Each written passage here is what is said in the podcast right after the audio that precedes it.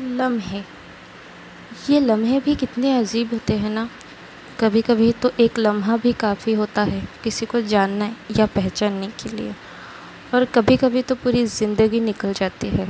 और आप ये सोच में रह जाते हैं कि क्या ये वही शख्स था, जिसे कभी हमने अपने आप से भी ज़्यादा पहचानने का वादा किया था।